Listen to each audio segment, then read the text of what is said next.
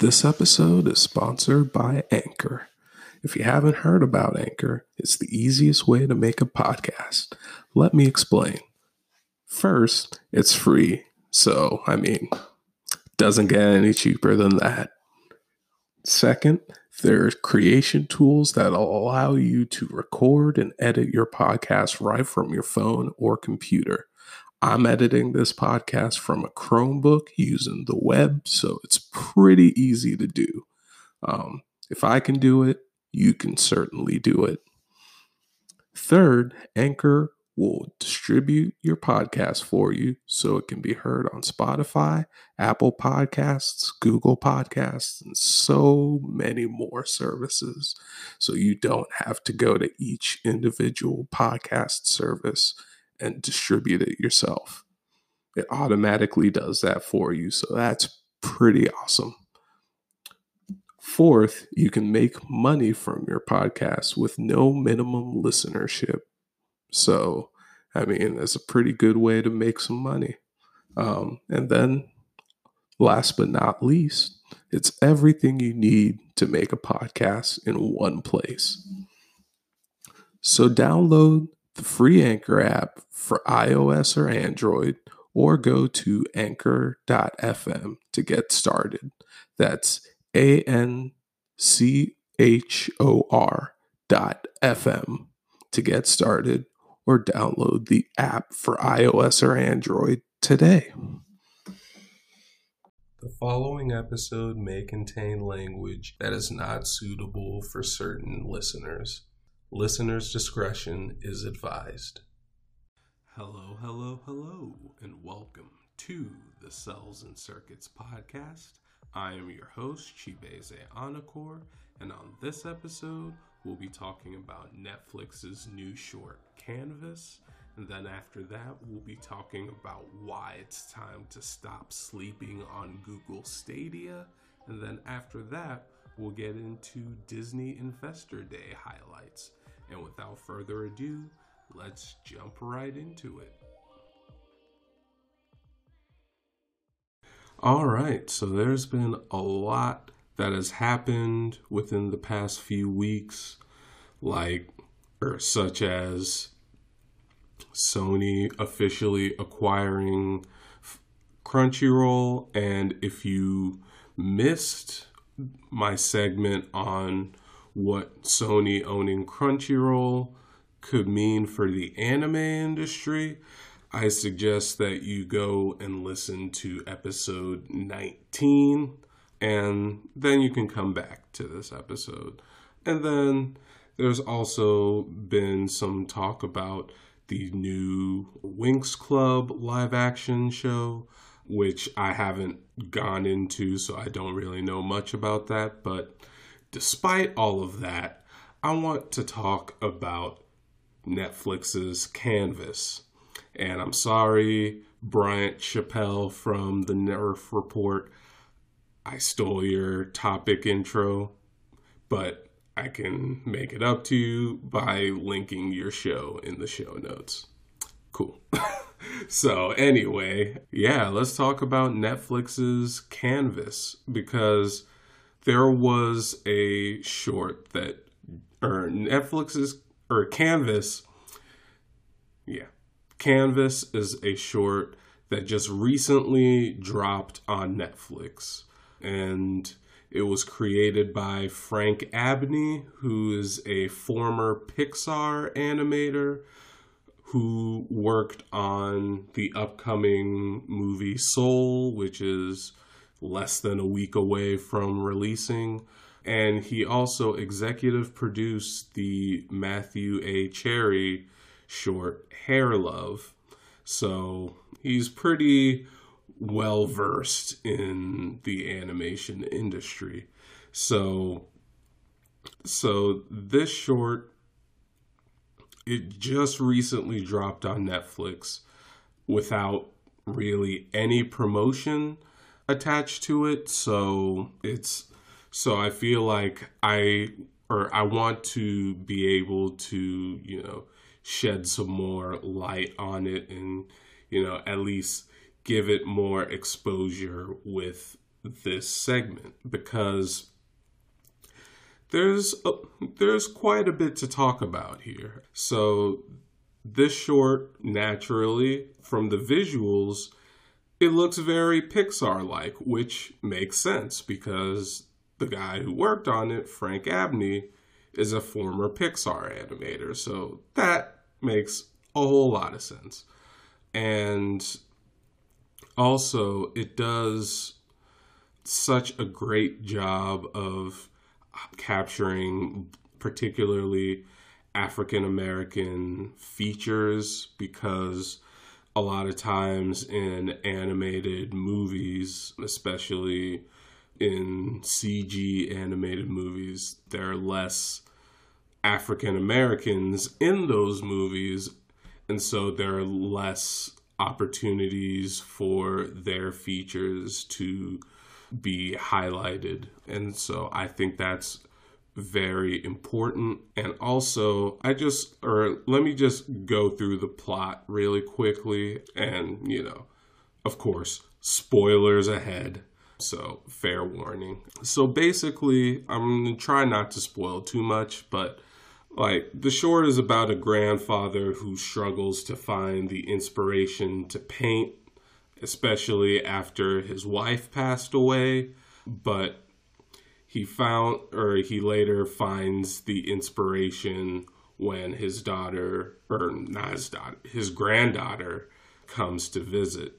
And yeah, it's is such a beautiful short. It's very powerful. It deals with topics like, you know, loss and, you know, trying to find the inspiration to create and that's something that resonates with me, you know, especially as someone who's lost someone dear to me. Like, you know, I still or I still deal with the fact that, you know, one of my sisters is gone. And like, it especially hits a bit harder, you know, at this time of the year because that's when like the whole family is supposed to get together so just like not having not having my oldest sister around is definitely something that you know just it's something that resonates with me and also finding the inspiration to create because or that resonates with me as well because even sometimes with this podcast. I mean, even though I've only started this podcast back in April, so it's about eight months old at this point. Like sometimes I get demotivated to to create some more content, and that may be due to something you know outside of like this podcast, like my day job or you know, family issues or things like that, like any of those things could demotivate me to create. So it's very so like seeing a short that that like that conveys that in such a beautiful way is extremely important and and so now I just want to get into, you know, why you should watch it. Because, or for one, this short is visually stunning. Like, it's so beautiful. Or, like I said, like the backgrounds, the textures, the the features, like especially the African American features they come across very well in this short. And also, another reason why you should watch is because Netflix's lack of promotion hurt its visibility. Like, I even had to go and search for it just to watch it because I watch a lot of animated content, especially on Netflix, with, you know, a bunch of anime and you know some cartoons here and there as well. So I thought that, you know, I wouldn't have had to search as hard for it as someone who mainly watches live action content. But nope, even for me, it was pretty hard to find. Well, I shouldn't say hard to find, but it wasn't, you know, put in my face. And so if it weren't for social media, I wouldn't have even heard about this short r- releasing on Netflix. So yeah, Netflix, I think, needs to do a better job of promoting this short because, like, it's a crime that they aren't doing that because this short would go unseen by a lot of people. And so, and so I'm hoping to mitigate that, or I'm hoping to at least reduce the likelihood of that happening. So, you know, definitely watch it. And another reason why you should watch Canvas is because it's only a nine minute short. So everyone has nine minutes in this quarantine time that we're living in. So, you know, why not just spend nine minutes to watch this short? I mean, it's definitely not a big time commitment. And, you know, what are you doing that's that's much better anyway there's not really much to do but yeah. Also if you want more content like canvas to be made then definitely watch canvas on netflix because i for one think more content like it should be made. It is very beautiful. It's like it's very emotional and it's just it's one of those things that or that is very important and I think that in the generations to come this short could definitely end up being a or being one of those or like a cult classic within, you know, maybe the African American community. I could easily see that happening. And so, yeah, I think more content like Canvas should be made. And I have a link in the show notes that'll take you directly to the Canvas short on Netflix. And I'll also include a link to Frank Abney's Twitter. Make sure you show him some love as well. He did a fantastic job on this short. Yeah, I mean, that's that's pretty much it. Let or let me know what you think of Netflix's Canvas. Have you seen it? Have you not seen it yet? or do you want to see it? If you have seen it, what did you think of it? What did you think of the visuals? What did you think of the animation quality? What did you think of the message that it's trying to send? Let me know all of your thoughts on social media or on Discord, and we can continue the conversation there. But yeah, that's going to do it for this one. Up next, we'll be getting into why it's time to stop sleeping on Google Stadia. And then after that, we'll get into Disney Investor Day highlights. The Cels and Circuits podcast will be right back. This episode is sponsored by Yubico. Yubico sets new world standards for simple, secure login, preventing unauthorized access to computers, servers, and internet accounts. Their YubiKey is a physical security key using two factor authentication to protect your accounts.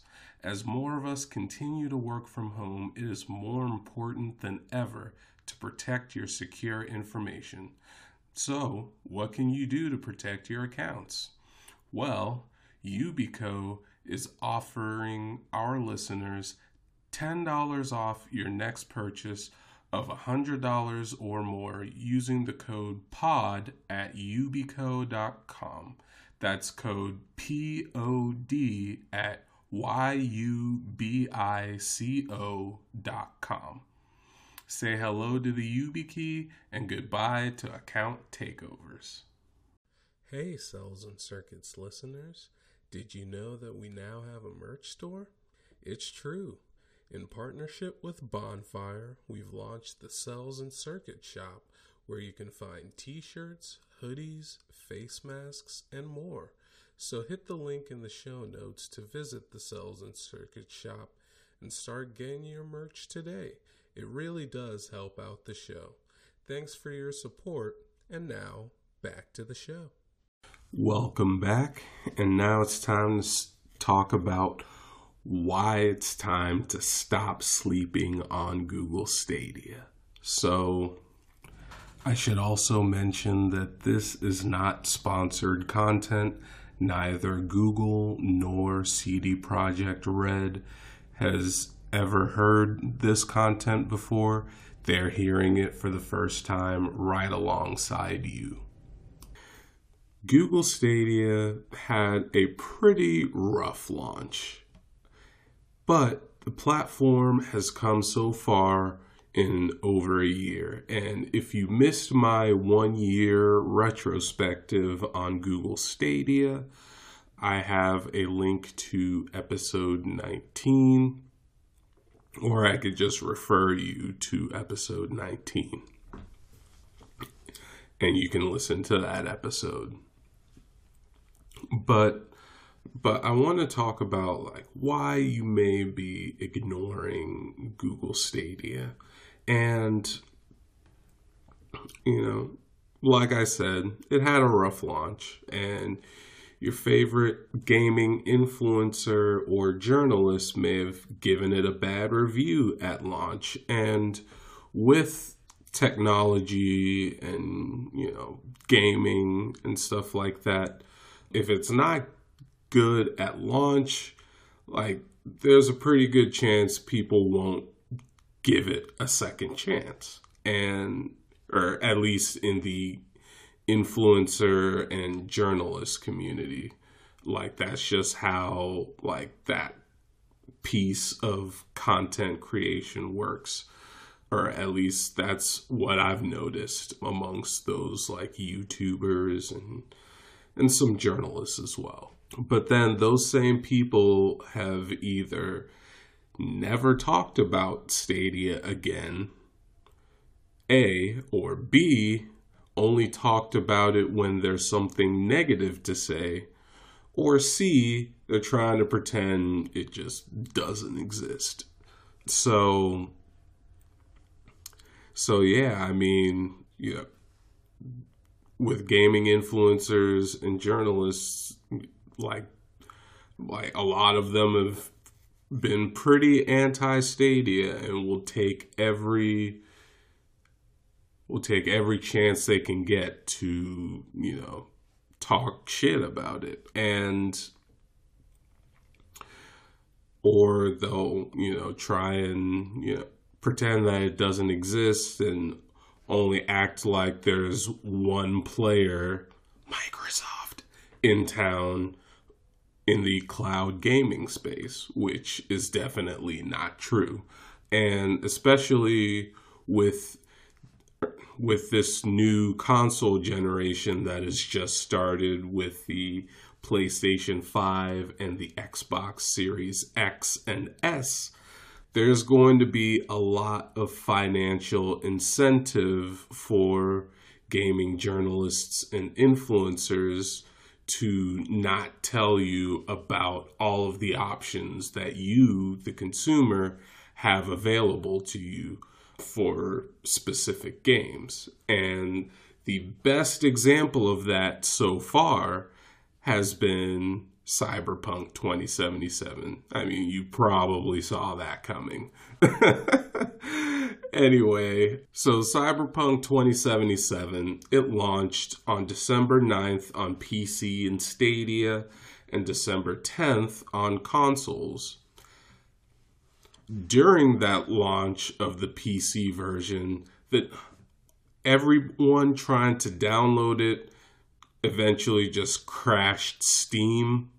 And I will admit, Stadia also had some issues at launch, but those were but those were resolved within minutes rather than the hours that it took on other platforms. So, you know, kudos to Stadia there.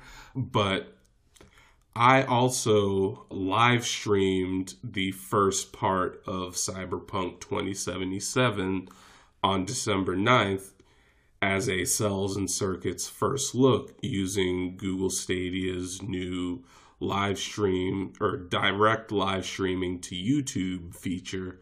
So if you missed that, I will have a link to that in the show notes right below that subscribe or follow button, depending on which platform you're listening on.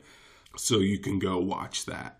But anyway, and then on December 10th, or a few hours later at midnight, the console version released. And whew, oh boy, if you were lucky enough to to snag a next gen console, consider yourself very lucky because for those of us like me, excuse me, who are stuck with the Xbox One and the PS4 and cannot get a next gen console and you bought Cyberpunk 2077 for an Xbox One or a PS4 and you have one of the launch models of either of those consoles, whew, the quality of that game is very poor. It is not a good port to those consoles and and I really feel bad for the people who do have have the launch versions of the Xbox One and the PlayStation 4 because those bugs or the bugs that were prevalent in those particular consoles didn't really show up on the versions of Cyberpunk 2077 that were running on newer hardware like you know maybe the PS4 Pro or the Xbox One X or the new generation consoles or PC or Google Stadia. So I feel really bad for those people. And, you know, if you're trying to get a refund, I really do hope that you get it. But anyway, yeah, the previous gen consoles, if you have a launch version, like the, the, the rendering has been off, the textures look like something out of a PS1 game, if that. So it's not a great experience on Xbox One and PS4, at least if you have the launch uh, versions of those consoles.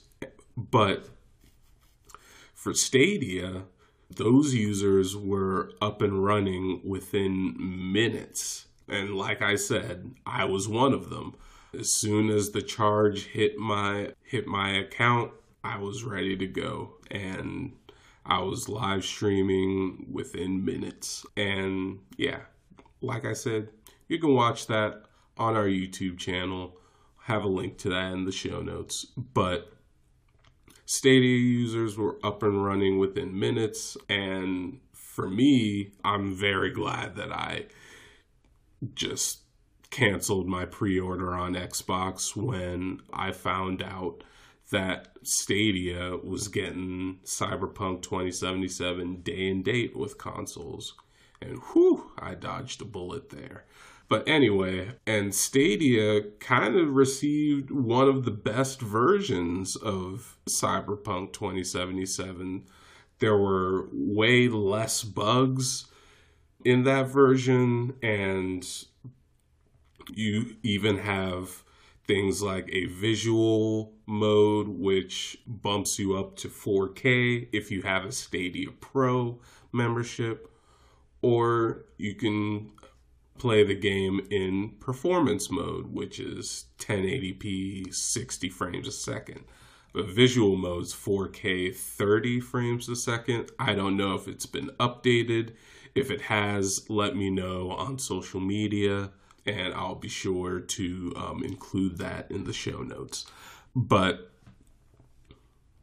but yeah, Stadia kind of, or it received one of the best versions of the game, even with major gaming news sites putting it at the level of the next gen consoles, right below PC. So, like, that's pretty awesome, or that's a pretty glowing uh, recommendation for Stadia you know, in comparison with consoles. And I think that's just awesome. And if you were one of the people who pre ordered the Stadia version of Cyberpunk 2077, or if you bought it after launch up until December 13th, I believe, you received a free Stadia controller and Chromecast Ultra in a bundle that Google calls the Stadia Premiere Edition just for buying the game, which is a $99 value that they're that they added in at no additional cost. So you got $160 worth of material just for 60 bucks, which is insane. And, you know, basically Google just gave people who bought Cyberpunk 2077 on Stadia, next gen console, pretty much for free just for getting the game on Stadia. So that's insane to think about. No other platform could match that. So yeah, just just something to think about. But unfortunately that promo is over. So if you didn't so if you weren't able to so if you weren't able to take advantage of that don't worry. I'll have something for you at the end of this segment so be or keep an ear out for that. But one of the best things about cyberpunk 2077 and really any other game on stadia is that you can play it on a screen that you already own. So for instance, my favorite way of playing Stadia is on a TV with a Chromecast Ultra, which is one of the only ways of playing Stadia on a TV without actually plugging in a computer or a phone. So that's something to think about. But also, you can play on your you can play on your computer, whether it runs Windows, Mac OS, Chrome OS, or Linux. You can play on that computer, and then you can also play on your Android phone or tablet. And as of this past week, you can also play Stadia on iOS and iPad OS devices. So that's awesome. Like you have a AAA game, one of the most anticipated games of 2020, available to you on any screen that you own, pretty much. So, like, you're not tethered to just the living room or wherever your console is. Like, you can play on mobile data with either 4G or 5G. You can play on your laptop at like a coffee house or something like that whenever you know it's safe to go back to those again and you could also if you want that console like experience you can play it on your TV with a Chromecast Ultra so the flexibility is one of those things that is a selling point for Stadia, but also the ability to play Cyberpunk and other games on Stadia um, with no downloads or updates. Like, I can't tell you how many times that I've played games with my friends over on Xbox and I or and they would recommend that I install a game that I don't either own yet or haven't installed on my Xbox yet.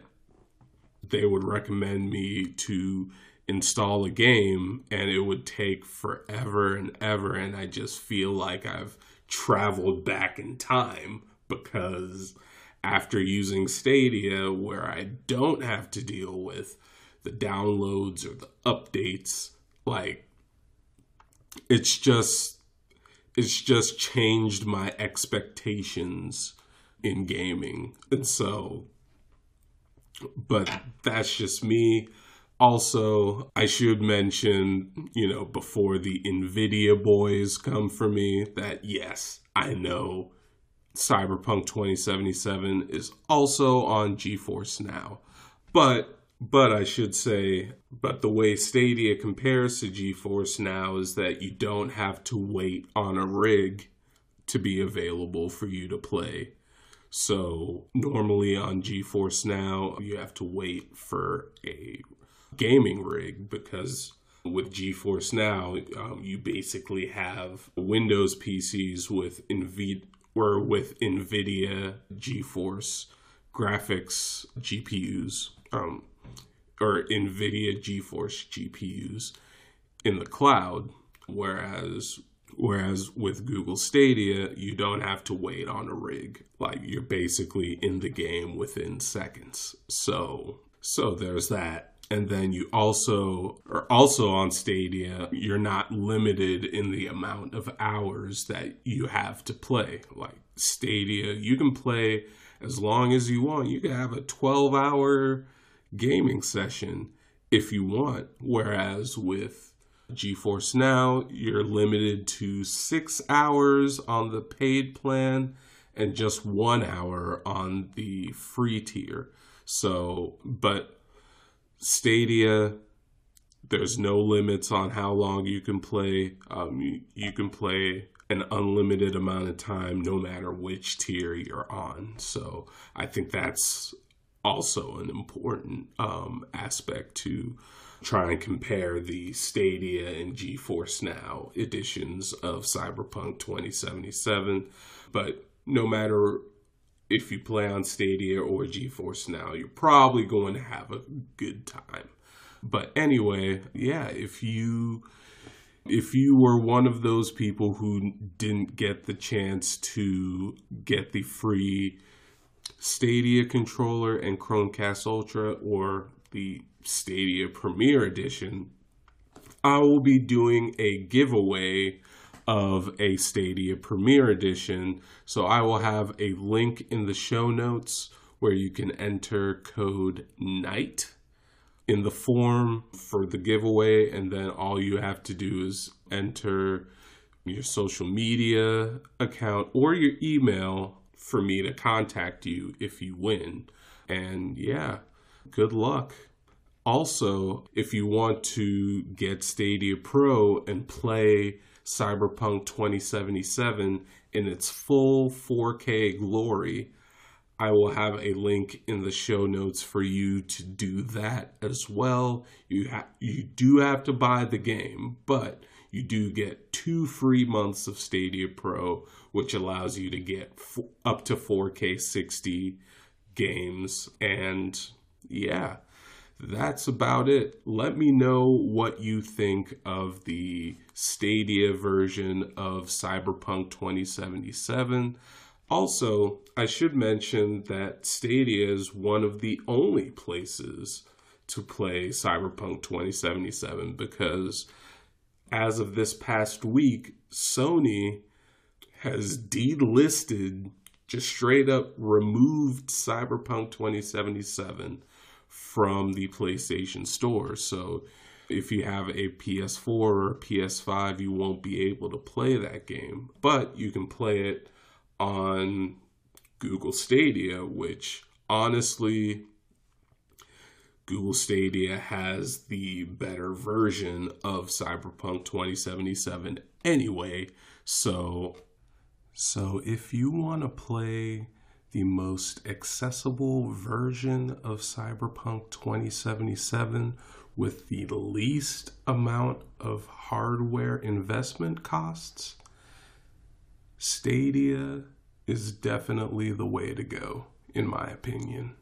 Especially if you're not able to get a new generation console like the Xbox Series X or the PS5 or if you're just strapped for cash and you don't have the money to drop on the Xbox Series X or the PS5, which is understandable given this economy, which has just been demolished during this pandemic. But anyway, just wanted to mention that before I ended it. Also, shout out to QLOC which is the company that partnered with CD Projekt Red to develop the Google Stadia version of Cyberpunk 2077. I will have a link to their social media if I can find it in the show notes. Also, I want to do my part in helping to combat a lot of the misinformation that surrounds both Stadia and cloud gaming in general. So I will have links to creators that I think do an excellent job of giving out news in regards to cloud gaming services such as Stadia and Luna and GeForce Now. So, yeah, like for example, we have the Nerf Report. Bryant Chappell does a great job. Stadia Source, Avery, and Dan, and everyone there does a great job as well. And then we also have the Luna Cast. They do a pretty great job um, with all of the Amazon Luna stuff. We have the Gaming Advocate. Chase is an awesome guy, hosts his show every Saturday morning. So do check him out as well.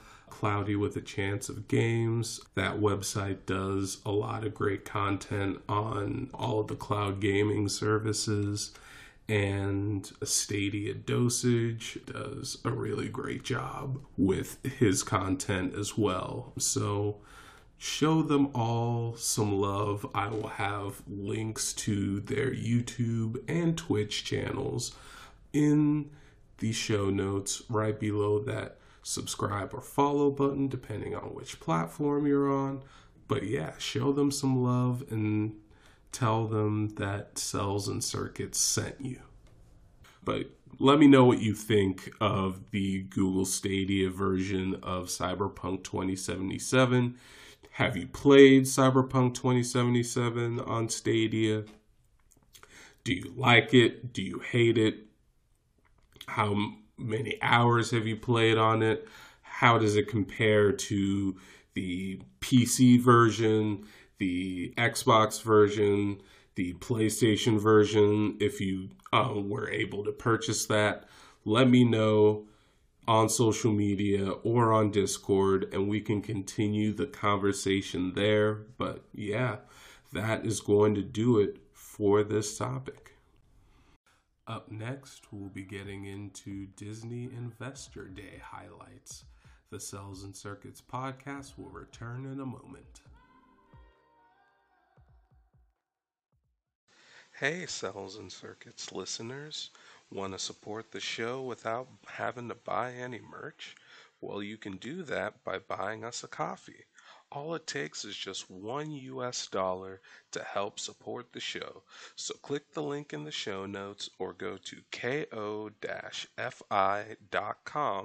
slash cels and circuits to help make the Cels and Circuits podcast a better show for you. Are you a small business looking for a financial platform to do business on? Check out Peymynt, the first black owned financial platform where you can do things like sending invoices, accepting payments, and more features will be added in the future. If you watch Trigger Warning with Killer Mike on Netflix, you know that money stays within the black community for an average of six hours compared to the days and sometimes weeks that other communities get. So if you want to bring or keep money in the black community, join Peymynt. That's P E Y M Y N T at the affiliate link in the show notes today. Welcome back, and now it's time to talk about the Disney Investor Day highlights. And fair warning, even though this is an animation based podcast, I will be talking about quite a lot of live action content in this particular segment. So, just fair warning there. But let's get into it because there's a lot. I mean, a lot to get through. And these are just the highlights. This is, or what I'm going to talk about isn't even everything that's been announced, but I will link the Twitter thread that contains everything that Disney did announce, as well as Disney's official press release in the show notes right below that subscribe or follow button, depending on which platform you're listening to this on. And yeah, let's let's just jump right into it. So, first up, let's just get the general announcements out of the way. So, over the next few years on Disney Plus, there will be 10 Marvel series, 10 Star Wars series, 15 Disney live action, Disney animation, and Pixar series, and movies will release on Disney Plus. So like that's that's insane. That's a lot to that's a lot of content just to think about. But whew, and each one of those brands has a lot to offer.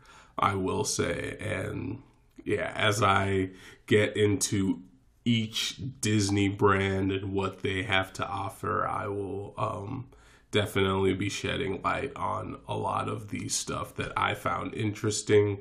So stay tuned for that. But next up, Disney is launching a new streaming service called Star, and it'll have an it'll have a different version, Star Plus, which will be a Latin American exclusive separate streaming service outside of Disney Plus.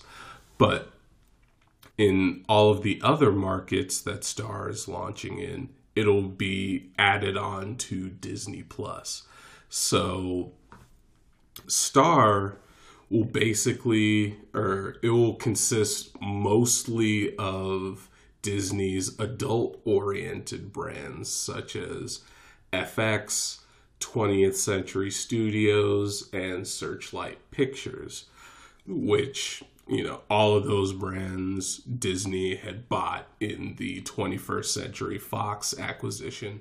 And I assume they'll also have adult oriented content from both Disney and 21st Century Fox's back catalog. So, so what do I think about Star? I think that Star will eventually become the Disney or the one Disney streaming service to rule them all.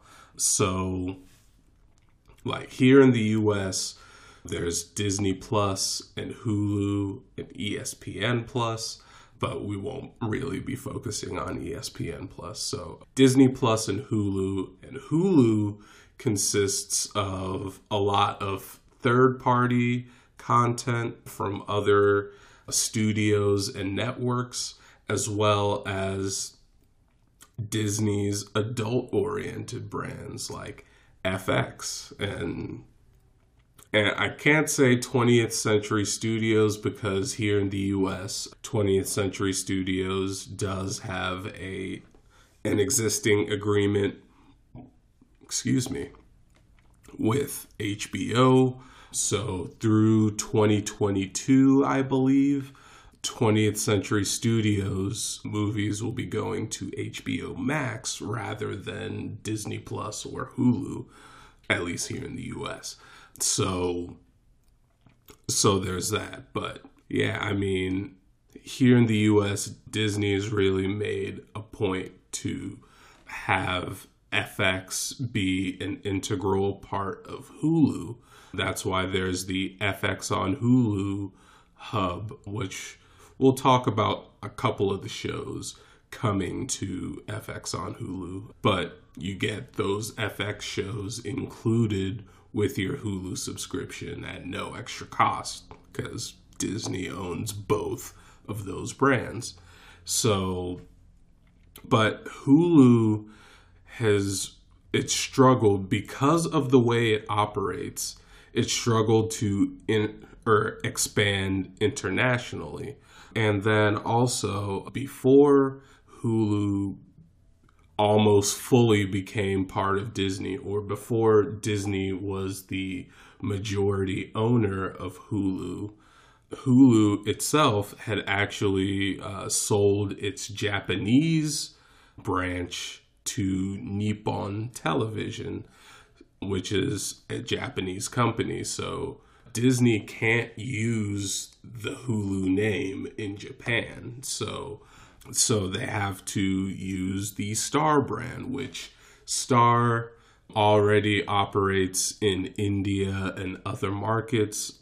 And that's, and again, just like with FX and 20th Century Studios, it's another brand that Disney bought in the 21st Century Fox acquisition. So they'll be expanding the Star brand internationally, you know, with Latin America, you know, certain parts of Europe.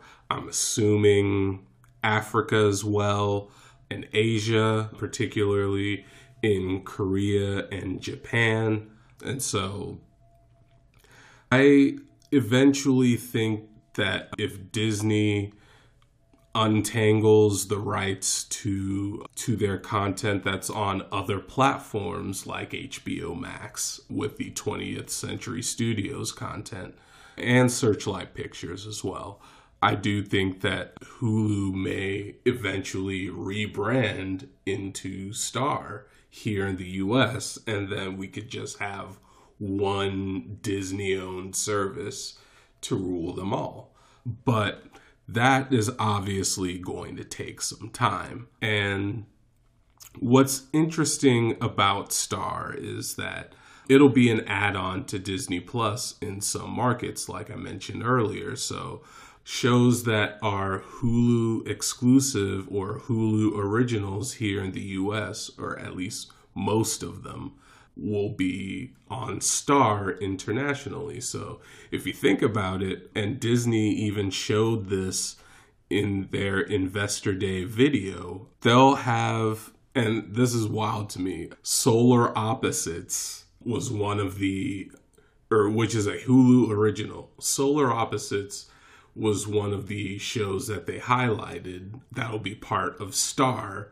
in those international markets. So technically solar opposites in certain parts of the world will be on Disney Plus, which is absolutely fucking wild to think about. But that's that's a reality. Uh, so yeah, I do think that Star will eventually morph into the one Disney service or streaming service to rule them all. But I do want to know what you think about that on social media or on Discord. But anyway, let's move on to FX. So, FX, or the FX networks, again, a um, property that Disney acquired from the 21st Century Fox acquisition, consists of, you know, mostly, or yeah, mostly adult content. So, Disney did announce that new seasons of shows like Atlanta, Snowfall, and Archer are coming to FX and FXX. The former two will be on FX, and Archer will be on FXX. So that's awesome to see. I'm a fan of all three of those shows. And also, they announced that new seasons of other shows or other FX originals will also be coming. So, yeah, I mean, I'm excited for just Atlanta, Snowfall, and Archer. And then as far as FX on Hulu goes, I'm interested in Alien because Alien is a franchise that Disney also owns now thanks to the 21st Century Fox acquisition. So I'm interested in that. And then I'm also interested in Shogun. So which which is a show that, you know, you know, from just the title is probably going to be set in Japan. So I am definitely interested in that as someone who's interested in, you know, Japanese culture. And I've, you know, I love watching samurai stuff. I love playing samurai games. That's why I'm so, that's why I'm so enthralled by video games like uh, Ghost of Tsushima I'm playing that right now on the PS4 Pro. I also have uh, Sekiro Shadows Die Twice on Google Stadia. And then I have a Samurai Jack Battle Through Time on Xbox One. So, so yeah, I'm a huge fan of like samurai content and like just that period of time in Japanese history. So, um, very interested in seeing what Shogun has to offer on FX on Hulu. But speaking of Hulu, let's just go right into Hulu. So, Hulu's original series, or Disney announced that Hulu's original series, or anything that they announced on Disney Investor Day, will be streaming on Hulu in the US and Star internationally. So so that's awesome to see. And so I'm glad that at least Hulu originals will get a worldwide release via Star. So that's nice to see, but also Hulu will get exclusive movies from 20th Century Studios and Searchlight Pictures, which makes sense because those are probably movies that won't fit on Disney Plus due to there being adult content in them. So yeah, that I mean that totally makes sense and I see those movies again being star exclusives internationally, but I do wonder when those 20th Century Studios and Searchlight Pictures movies will hit Hulu and Star because, like I mentioned before, here in the US, 20th Century Studios has a deal with HBO that goes into 2022. So, so yeah, it'll be interesting to see um, what development comes from that. But speaking of 20th century studios, let's just go into their announcement and they just have one that is that is interesting to me and that's that Diary of a Wimpy Kid is coming to Disney Plus as an animated movie. And so that's awesome to see. I'm assuming Blue Sky is probably going to handle it since Blue Sky was owned by 20th Century Studios. So it would just make sense for them to animate a Diary of a Wimpy Kid movie.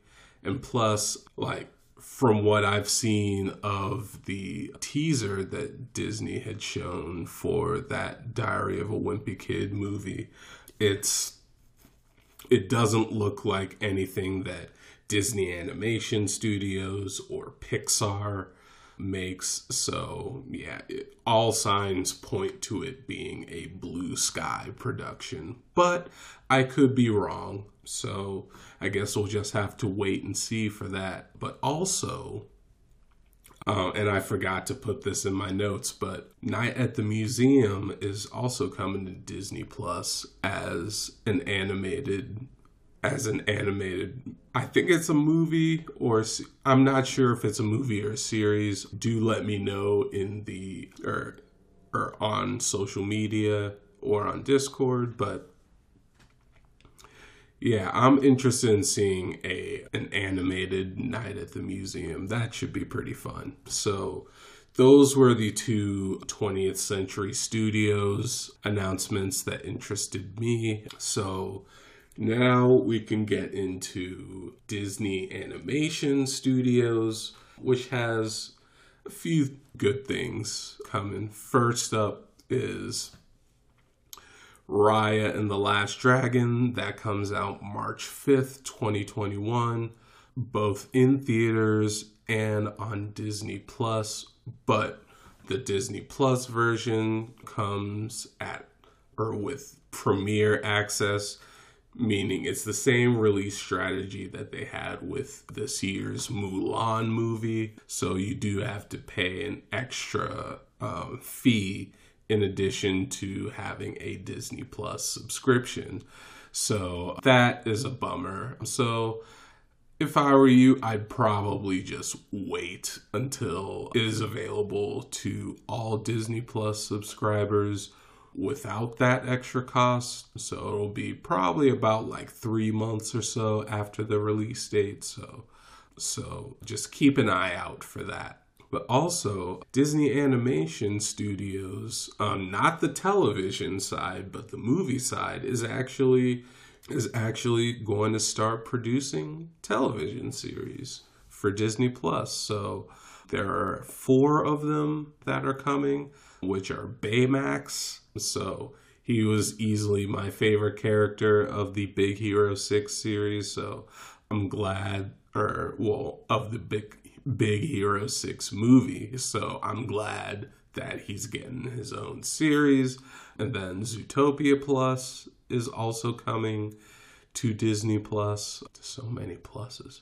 So I'm excited for that too because Zootopia was a great movie. So very much looking forward to that. And then Tiana is coming to Disney Plus and you know i hope she stays a human the whole time instead of being a damn frog for like half of the series. But we'll see. But i am glad that tiana is getting her own series. It's about damn time or it's well past time for that. And you know it's just i'm glad that you know a lot of especially black women um, or black girls, little black girls, will get to see themselves as Disney princesses because, like, you know, like, I think that's very important. So,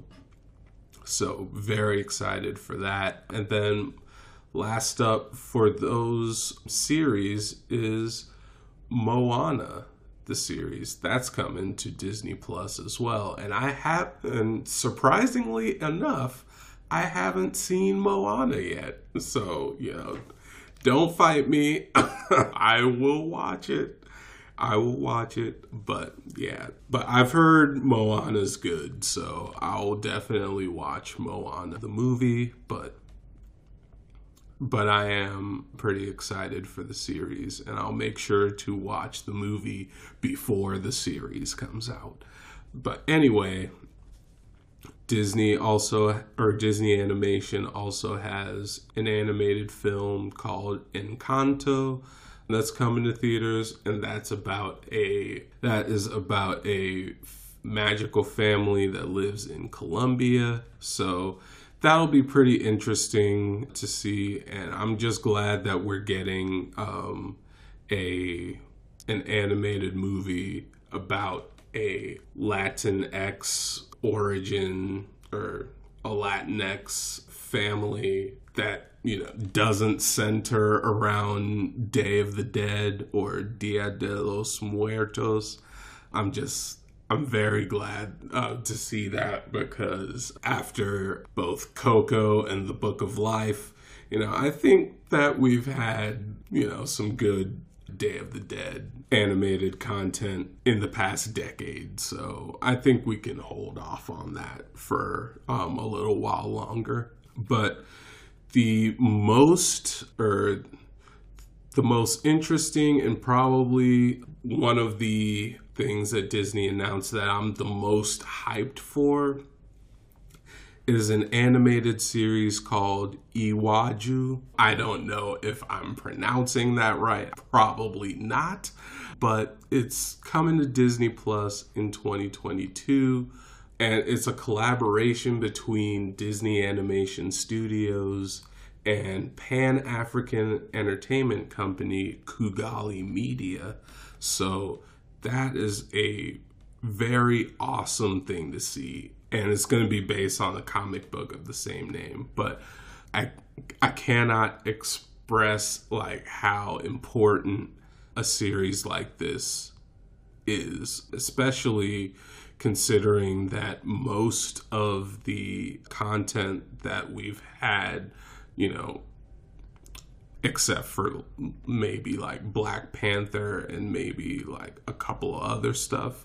Most of the content that Hollywood has produced that's set in Africa is usually either about like you know some safaris you know look at those animals over there or like just painting Africa in a negative light you know how it's basically like war torn and disease ridden and things like that all those negative stereotypes so i'm glad to see that like that we're getting a more futuristic or an, a more afrofuturist series that's coming to Disney Plus. I think that's very important and hopefully it kicks off a wave of more pan African content.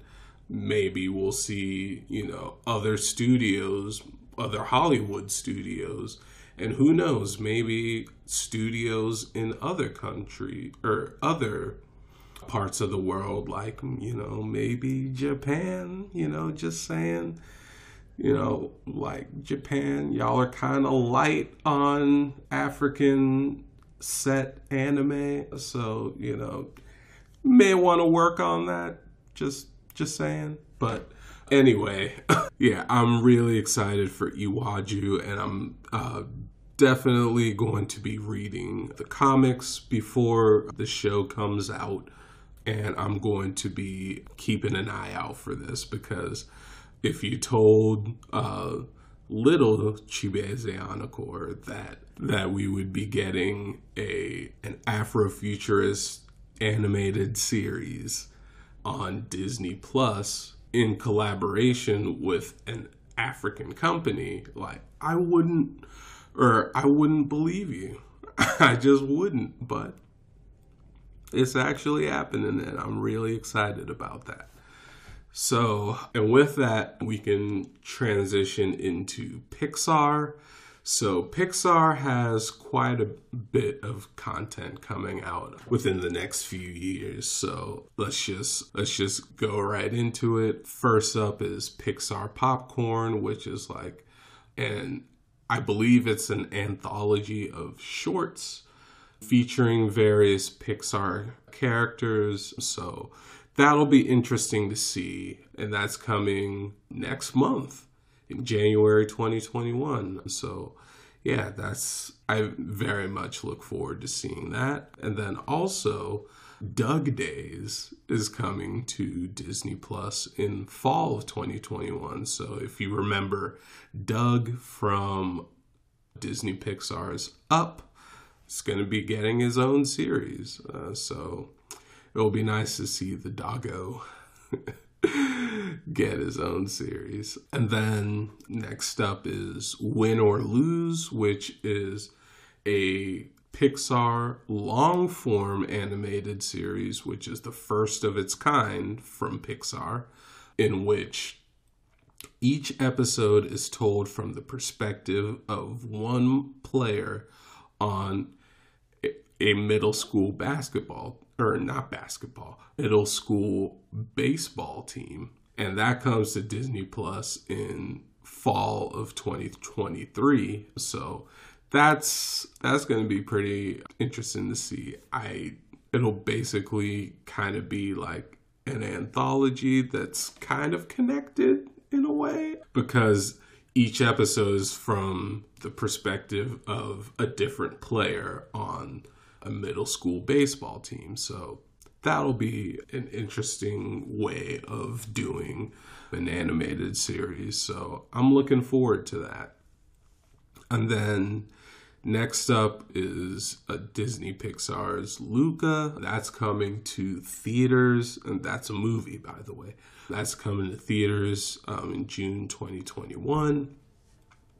And then Turning Red, which is, excuse me, which is a movie from Bao director Domee Shi. I don't know if I'm pronouncing that right. I apologize if I pronounce that incorrectly. But yeah, she directed Disney Pixar's Bao, which was a short that's obviously an Asian based short from uh, Pixar. And that's coming into theaters March 11th of 2022. So I'm looking forward to that. It should be interesting to see that coming from Pixar. And then last but not least from Pixar is Lightyear, which is starring none other than Captain America himself, Chris Evans. And that's based on the human character that Buzz Lightyear was kind of made from in the Toy Story universe. So that'll be a, a, very interesting movie to check out and that's coming to theaters june 17th of 2022 so be on the lookout for that and so these next two segments or these next two brands they have quite a lot of content coming to disney plus so i'm going to try and go through them all as quickly as possible. But, you know, I I can't really guarantee that, you know, I will because I'm just so excited for all of this. But so so with that being said, we'll transition into Marvel Studios and Marvel Studios like they've done wonders for Disney. And so it's no surprise that there's going to be quite a lot of content coming from Marvel Studios within the next few years. So, first up, um, we have WandaVision coming January 15th, 2021. So, just a few weeks away from this recording. So, I'm excited for that, and it gives me a reason to not drop my Disney Plus subscription after The Mandalorian had just ended. So there's that. But then also, there's Doctor Strange and the Multiverse of Madness. That's coming to theaters March 25th of 2022. And then we have The Falcon and the Winter Soldier which is coming Disney Plus March 19th, 2021. So the Falcon and the Winter Soldier was probably one of the Disney Plus series that I've looked for or that I've looked forward to the most. So I'm definitely excited about that and you know the fact that it's just a few months away is really exciting. I can't wait. And then Black Widow comes to theaters May 7th, 2021. You know, I mean, it it may not be as exciting as pretty much anything else on on this list, but at the very least, the action looks really good. So I do hope that it'll at least be entertaining to watch. But Next up, um, we have Loki, which is coming to Disney Plus in May of 2021. So, again, just a few months away. So, that's really exciting. I'm interested in what like what adventures Loki gets into on Disney Plus. So next up is the first animated series from Marvel Studios called What If? And that's coming to Disney Plus in summer of 2021 and is basically or it asks the question what if and it you know shows the possibilities of what could have been or what could have happened in the Marvel universe or in the Marvel Cinematic Universe. So that's going to be very interesting to see and I believe that that what if also has Chadwick Boseman's final performance as Black Panther. So, you know, it'll be very bittersweet, but I am excited for it nonetheless. And so, yeah, look forward to that summer 2021 on Disney Plus. And then next up, we have Shang-Chi and the Legend of the Ten Rings. That's coming to theaters July 9th of 2021. So, you know, it, it'll be the first Asian led Marvel movie. So that'll be pretty awesome to see. Like, we've already had a woman led Marvel movie in Captain Marvel, and then we've already had a black led uh, Marvel movie in Black Panther. So, Shang-Chi will be a very interesting Marvel movie, and it'll be pretty significant in or because it's the first Asian led Marvel movie. So, interested in that. And then next up is Miss Marvel, and she's getting her own series coming to Disney Plus in late 2021. So I'm interested in seeing Miss Marvel actually playing the uh, Marvel Avengers game right now on Google Stadia. I I know that that game has, you know, gotten a lot of flack, but I'm enjoying the single player campaign and and I'm also enjoying playing as Miss Marvel, so I'm looking forward to seeing her in her own Disney Plus series. And then next up is Captain Marvel 2 and that's coming to theaters November 11th, 2022. And that's being directed by Nia DaCosta, who directed the Candyman movie. So, yeah, I mean, I'm very much looking forward to Captain Marvel 2. Even though I the first movie, like it was decent. It wasn't one of the or it wasn't one of the greatest Marvel uh, Studios movies that has come out. So I'm hoping that Captain Marvel 2 improves on the first Captain Marvel movie. Next up is Eternals. That's coming to theaters. There's no release date yet on that. And then Hawkeye, the series, excuse me, is coming to Disney Plus. Again, there's no release date on that series. And then She Hulk, another Disney Plus series that doesn't have a release date. And then Moon Knight is coming to Disney Plus, but that doesn't have a release date yet. Secret Invasion is a Disney Plus series that doesn't have a, rele- a release date yet. And then Ironheart is also getting her own show on Disney Plus, but that doesn't have a release date yet. So it'll be interesting to see Riri Williams finally get her Marvel Cinematic Universe debut, but we'll have to see when whenever that comes out. Armor Wars is another Disney Plus series that has yet to announce a release date. So James Rhodes or Rhodey, if you've seen any of the Marvel Studios movies, or War Machine, like he's getting his own show on Disney Plus, so that's awesome.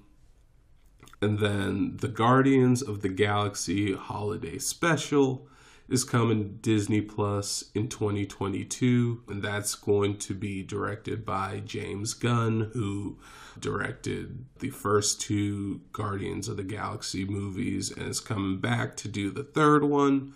So that'll be awesome to see. Very much looking forward to that. And speaking of Guardians of the Galaxy, I Am Groot is a Disney Plus original series that doesn't have a release date yet. And I'm assuming that it'll have Vin Diesel as Groot, but but we don't know that yet, and I'm sure more info will come later on. And then next up, we have Thor Love and Thunder. That's coming to theaters May 6th, 2022, with Christian Bale joining the cast. So that will be interesting to see. I'm or I wonder what character Christian Bale is going to play. I think he's going to play the villain, but I'm not entirely sure about that. So don't take my word for it. But either way, I am interested in Thor Love and Thunder. So I'll look out for that. And then and then Blade is coming to theaters. So so Marvel made a movie back in what the 90s or early 2000s. They made like, you know, the Blade movies, but now Blade is making his Marvel Cinematic Universe debut and Mahershala Ali will be playing Blade. So so that'll be that'll be pretty interesting though though I guess it kind of negates him playing Cottonmouth in the Luke Cage series on Netflix. So I guess, you know, the Netflix series aren't really MCU canon anymore, but, you know, I guess that's just the way it goes with the streaming wars. Anyway, moving on. Ant Man and the Wasp Quantumania is coming to theaters. We don't have a release date yet, so. And I enjoyed both of the Ant Man movies thus far, so I'll be looking out for that. And then Black Panther 2 is coming to theaters July 8th, 2022 with Marvel Studios not recasting Chadwick Boseman's role of the Black Panther or T'Challa. Like they're they're not going to recast him. So which I understand and you know you know much respect to to Marvel Studios and Disney for choosing not to do that. But yeah, it's or rest in peace Chadwick Boseman and I do or I am looking forward to this movie and I hope that it'll be a great I hope there'll be like you know good there'll be a good tribute to Chadwick Boseman. Even though I know that that the Disney Plus version of the original Black Panther movie has a special Marvel Studios opening that, you know, pays tribute to Chadwick Boseman. I do hope that or to see some sort of tribute to Chadwick Boseman in Black Panther 2. But anyway, I guess we'll uh, have to wait and see on that. But last but not least, with the Marvel Studios announcements, is that we're finally getting one of the characters that that Marvel Studios, thanks to their parent company Disney, had acquired from 21st Century Fox, which you know previously had you know the the Deadpool franchise, the X Men franchise, and the Fantastic Four. So, Fantastic Four finally got a movie announcement from Marvel Studios. So, it is official. The Fantastic Four will finally be making their Marvel Cinematic Universe debut. And, you know, like, I'm happy that we'll finally, finally, finally get a decent Fantastic Four movie because we haven't gotten that especially with the 2015 Fantastic Four, directed by Josh Trank. That movie was just god awful. But then, I mean, and it makes the mid 2000s Fantastic Four movies look like a fucking masterpiece in comparison. But yeah, Fantastic Four is finally um, making their Marvel Cinematic Universe debut. Um, so, very happy to see that. And that wraps it up for the Marvel Studios announcements. And then finally, the final Disney owned brand that we'll talk about is Lucasfilm. And so Lucasfilm has a bunch of content, mostly Star Wars related, but there are some non Star Wars related stuff coming as well from Lucasfilm. And I'll talk about that a little bit once we get towards the end. But let's just get all the Star Wars content out of the way because, you know, that's going to be the bulk of Lucasfilm's announcements. So, first up, Rangers of the New Republic and Ahsoka, which are both both of those Disney Plus original series are set within the timeline of The Mandalorian, and you know, they'll be coming to Disney Plus. So I don't know much about Rangers of the New Republic, but Ahsoka, considering Rosario Dawson's debut as the character in in live action form on The Mandalorian, I think this is in pretty good hands. So I'm not worried about that. And then I'll also watch Rangers of the New Republic as well. So very much looking forward to both of those. And I'll keep an eye out for them on Disney Plus. The next up is Andor, which, as the name implies, is a series about Cassian Andor from Rogue One. And that is coming in 2022 to Dis- or to Disney Plus. So I'm very much looking forward to Andor because I enjoyed Cassian Andor's character in Rogue One. So yeah, very much looking forward to Cassian Andor's series.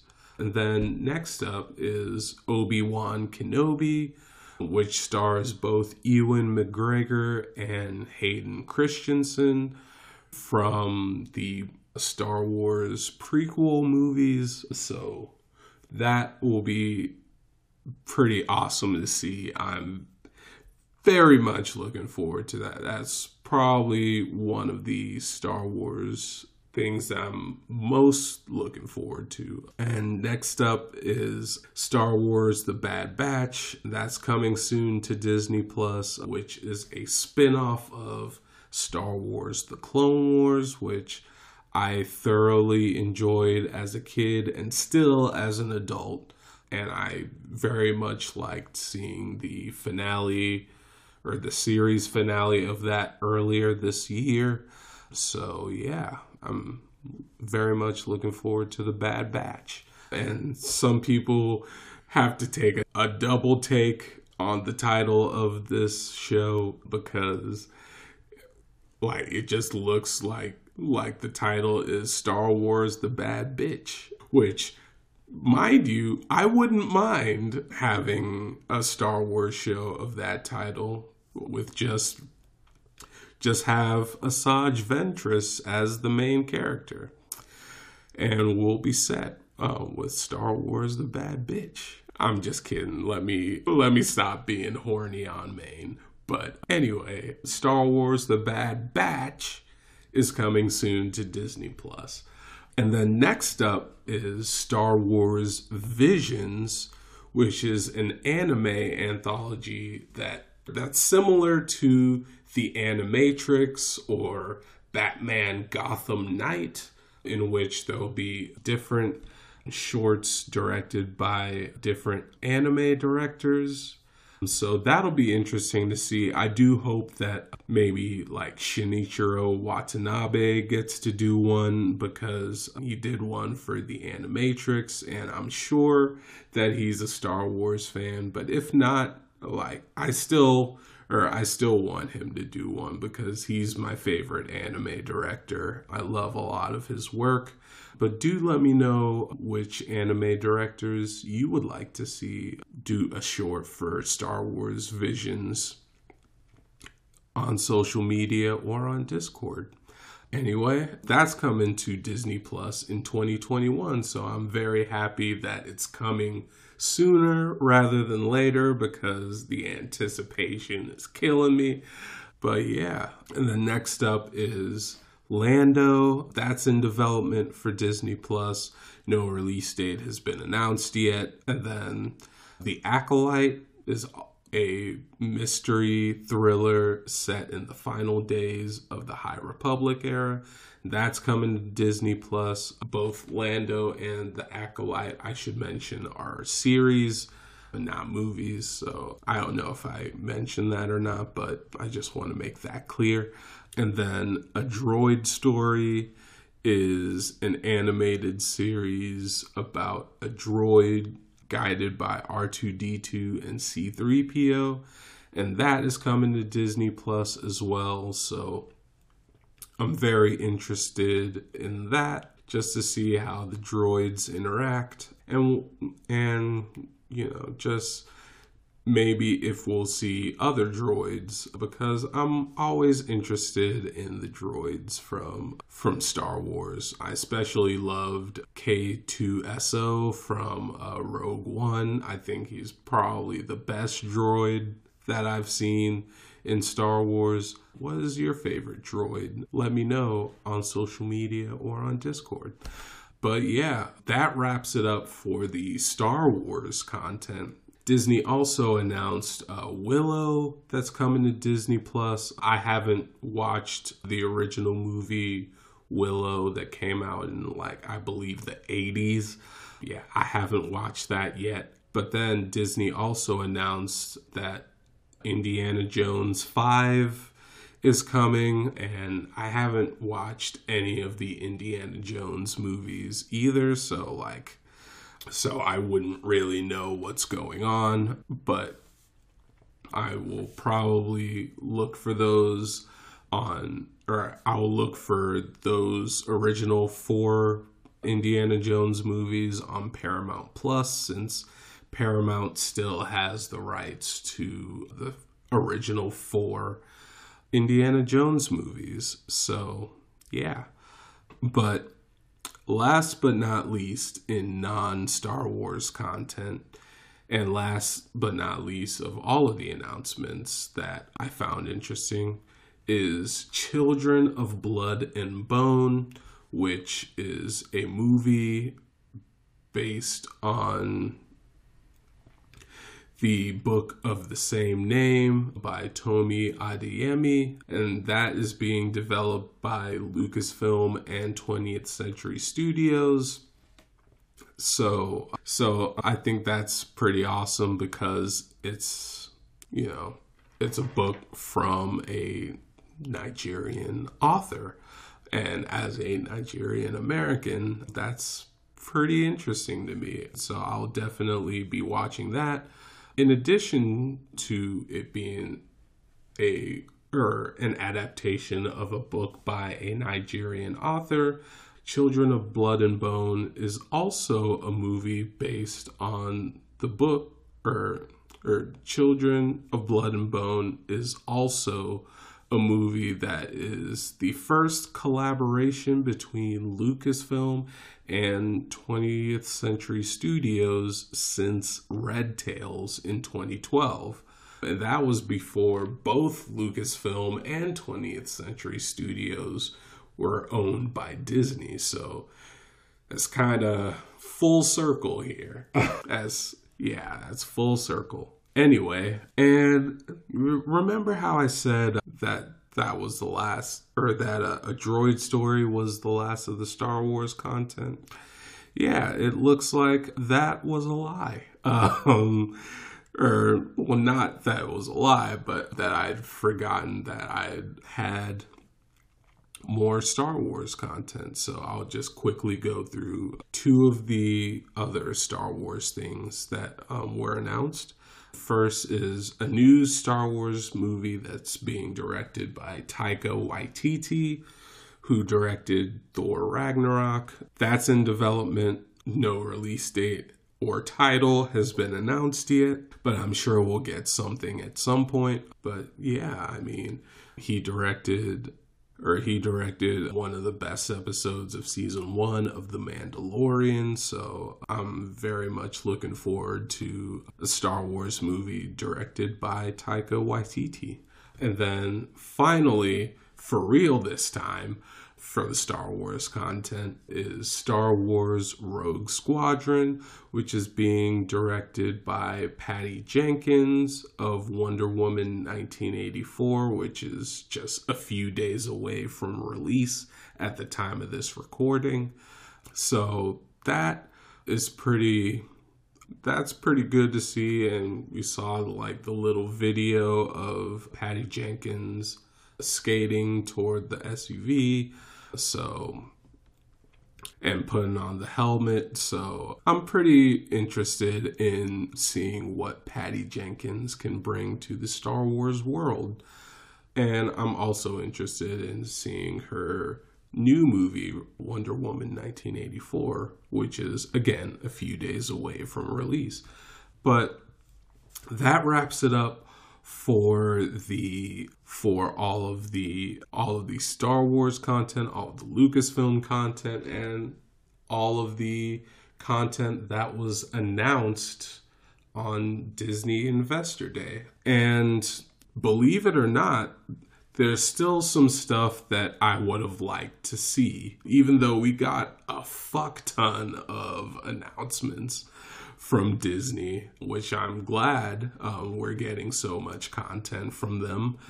There's still some stuff that I wish that they had announced, such as first a Kingdom Hearts series, and I talked about this a little bit in the rise of video game adaptations segment. So I'll refer you back to that episode, which you can find the rise of video game adaptations in the title of that episode, but I forget which number it is.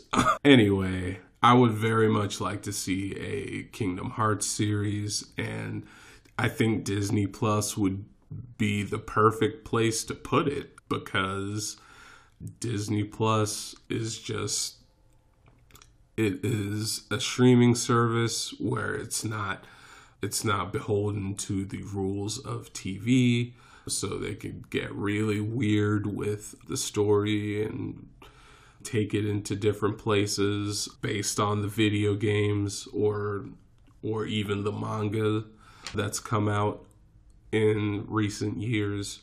But also and this is like the biggest bummer from Disney Investor Day is that we didn't get a revival of the Deadpool cartoon that that Donald and Stephen Glover had tried to make before the Disney acquisition was made or was final.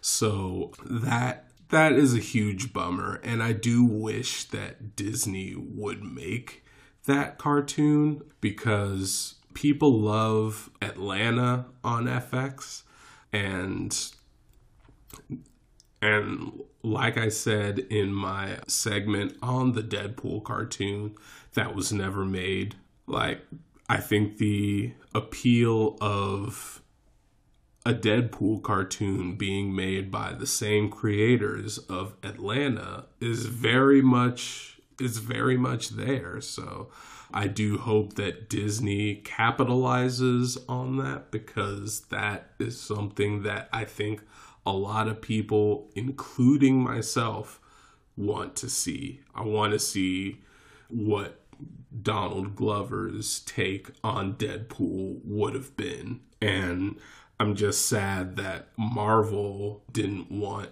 that to be made before the Disney acquisition of 21st Century Fox was finalized. So I do hope that with a new regime at Marvel Studios under Kevin Feige and the fact that both FX and Marvel are now sister companies under Disney, I do hope that we do get that at some point and that the production on that would, you know, resume. But I guess that's something we'll have to wait and see for. Maybe someone should start a petition for that. I don't know, but we'll just have to uh, wait and see for that. But let me know what you thought of of Disney Investor Day. There was a lot. I've been talking for more than an hour. What did you think of Disney Investor Day? What what content are you most excited for? Did you like any of the content that Disney had announced? Did you hate any of the content that Disney had announced? Let me know your thoughts on social media or on Discord. We'll have links to that in the show notes right below that subscribe or follow button, depending on which platform you're listening on. And we can continue the conversation there. But that is going to do it for this topic. Sandra Bland, Terrence Crutcher, Trayvon Martin, Philando Castile. Mike Brown, Alton Sterling, Ahmaud Arbery, Walter Scott, Breonna Taylor, Eric Harris, George Floyd, Tony Robinson, Keith Childress, Rumain Brisbon, Bettie Jones, Tamir Rice, Kevin Matthews, Laquan McDonald, Michael Noel, Michael Brown Jr., Roy Nelson, Eric Garner. These are just some of the names of people who have been murdered by police and have gotten either a slap on the wrist or have gotten away with committing such a heinous crime scot free. If you are an American, or even if you're not an American, you should be outraged by this, as I am. This cannot continue to happen, and it speaks to a very long history of racism and police brutality here in the United States of America and also in other countries as well. Police brutality is not a US exclusive problem. It's happening around the globe. So, how can you help stop this? Well, you can go and protest but be very peaceful about it, of course.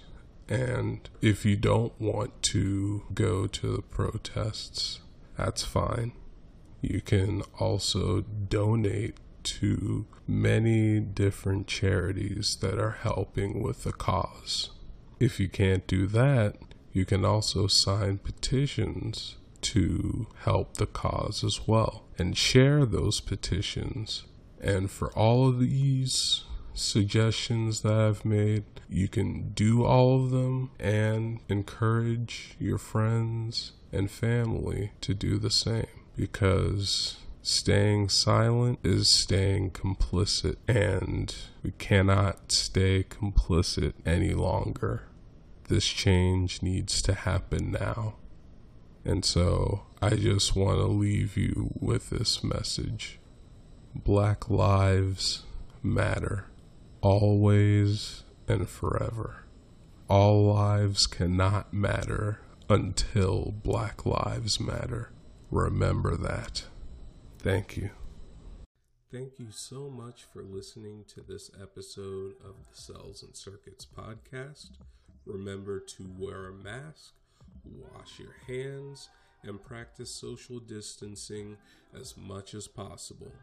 Also, if you want to follow us on social media, I'll have a link in the show notes right below that subscribe or follow button, depending on which platform you're on. And that's it. Our intro and outro music is made by Tiffy3. I'm Chibeze Anakor, signing off.